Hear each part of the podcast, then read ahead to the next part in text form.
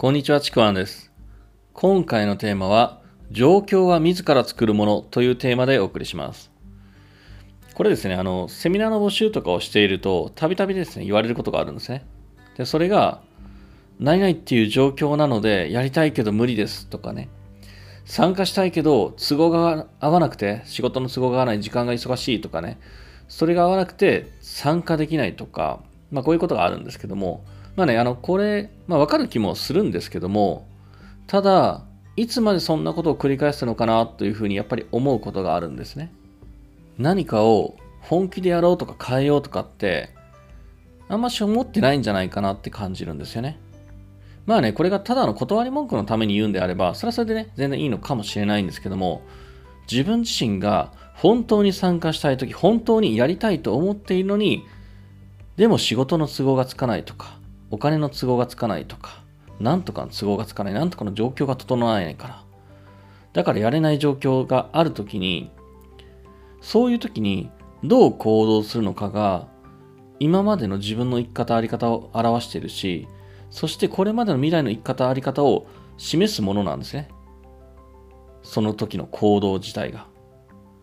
その都合によって早々に諦めてしまって、可能性を閉ざす生き方なのか、できる限りできること以上あがいて解決を探して未来を切り開いていく生き方なのか、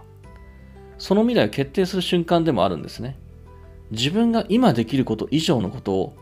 やろうとしない、あがこうとしない、そういう人が結果を出したり、人生を変えたりできたことっていうのは見たことがないんですよね。逆に、仕事の都合もお金の都合さえもあがいてあがいて、自分自身が本気でできること以上のことを考え抜いて考え抜いて、そして行動して、自ら状況を作って可能性を開いていく人もいるんですね。でそういう人は間違いなくその瞬間から生き方が変わってくるんですよ。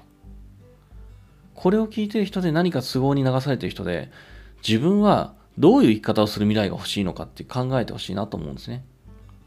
本当にやりたいのであれば、状況を変えることを本気でやるべきなんですよ。都合や状況のせいで諦めてる人のその話を聞くと、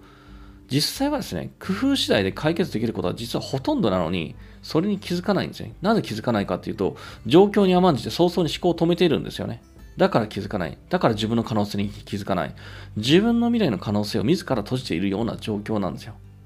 それをなんとかの都合だから状況がそうだからしょうがないっていうふうに嘘吹いて、自らのこう責任を放棄してね、ある意味逃げ出してるんですよね。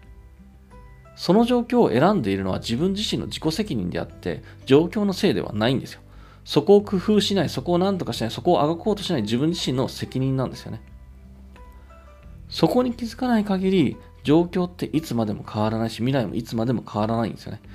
状況を変えるのも運命を変えるのも自分次第なんですよね。本当にこう未来っていうのは今この瞬間に何を選ぶか何を行動するかで決まっていくものっていうのを、えー今日はお伝えしたいなと思って少しですね、あの、思うがままに語ってみました。えーもしよければですね、あのそういった状況にある人、そういった都合で、ああ、ダメだって思ってる人の何かね、あの、起爆剤とかね、なればいいかなと思います。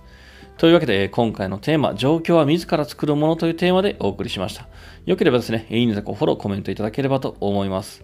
またですね、説明欄の方に僕の自己紹介とか、え今やってる無料のレクチャーあります。そちらの方もぜひ受け取ってください。それもね、状況を自ら作ってきたからこそ、えできたもの、できるものなんですね。で、そしてメルマガもぜひお受け取りください。では最後までありがとうございました。ちくわんでした。